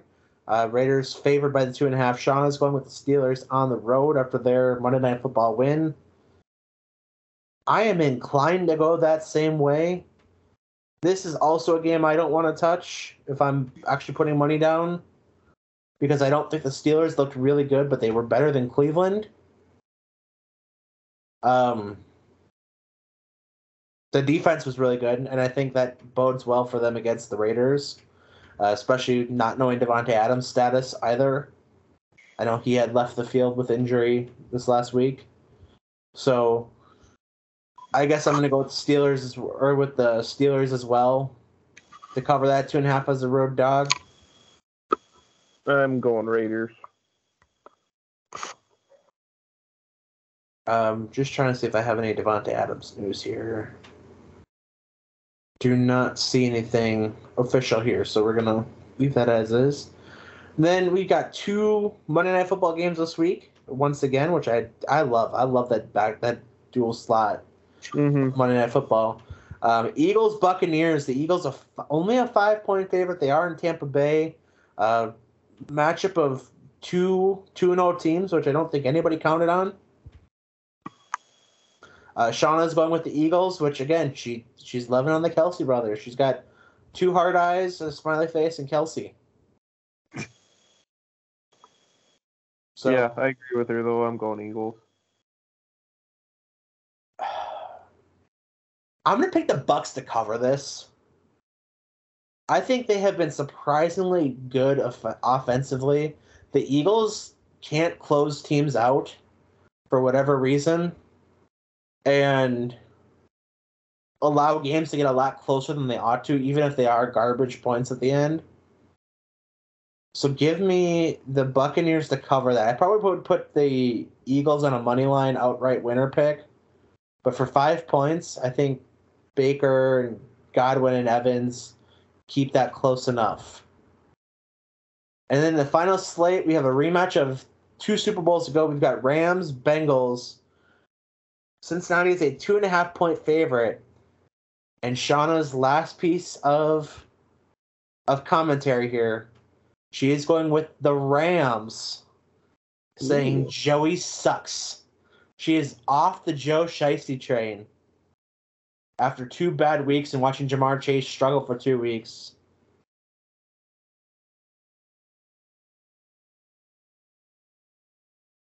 I don't know what to do with this one. Two and a half at home, primetime audience. I'm gonna go the Bengals. I I have no reason to say this other than I think they are overdue for the bounce back, but they've had two straight division opponent games, so I, that never helps. But I don't love that pick. No, you you really can't. But I'm I'm going Bengals also. I, I just can't talk myself into the Rams right no, now. I can't either. but I have an ugly feeling. There are three games I don't want to touch with a 10 foot pole, and that is one of those three. Mm-hmm. Hundred percent. All right. Sean, I'm going to give you our bar of the week. As we had kind of talked about, I don't know if you had figured this out, the name of it out or not. No, I Um, didn't. I didn't work on this. So, uh, is it Rachel's Roadside Bar and Grill? Which which, which one am I going with? Uh, we're going with your Wittenberg bar you stop on your way to Heydays. Yes, Rachel. All right. So Rachel's Roadside Bar and Grill, 4.5 stars on Google reviews. Sean, I will let you set the scene, and then I will find some reviews here. Uh, just just nice little nice little fun bar. They actually got a pool table set up outside.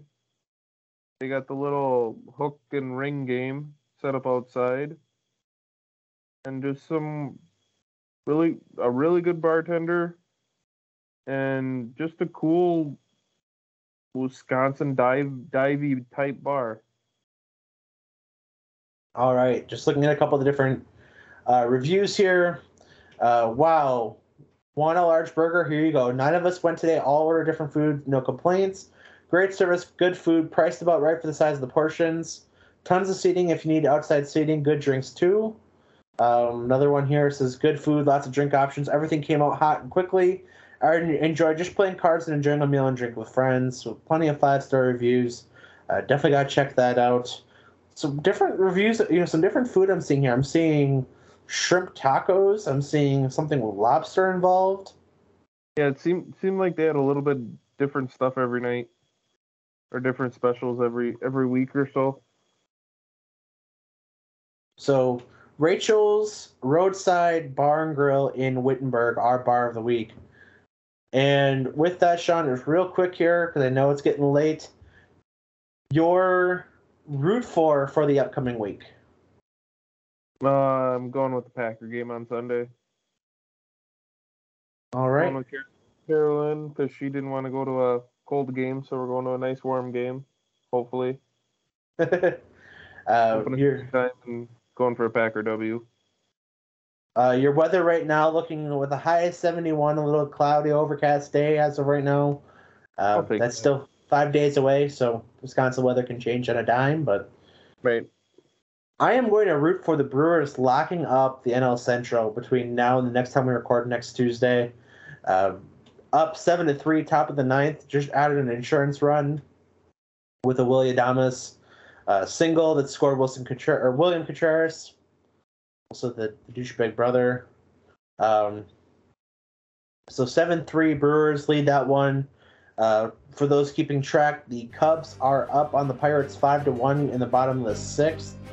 So as of right now, that could shrink down to six. Probably won't go down to five, but we'll keep our eye on it and hope for the best. And like I said, just hope to have that NL Central locked up by the next time we record, and call it a night. With that in mind, I'm Eric. That's Sean. For Shauna, Justin, Ramsey, you are not here this week. This is the Root for Wisconsin show. Episode 127 is in the books. We're out. See ya. Yeah.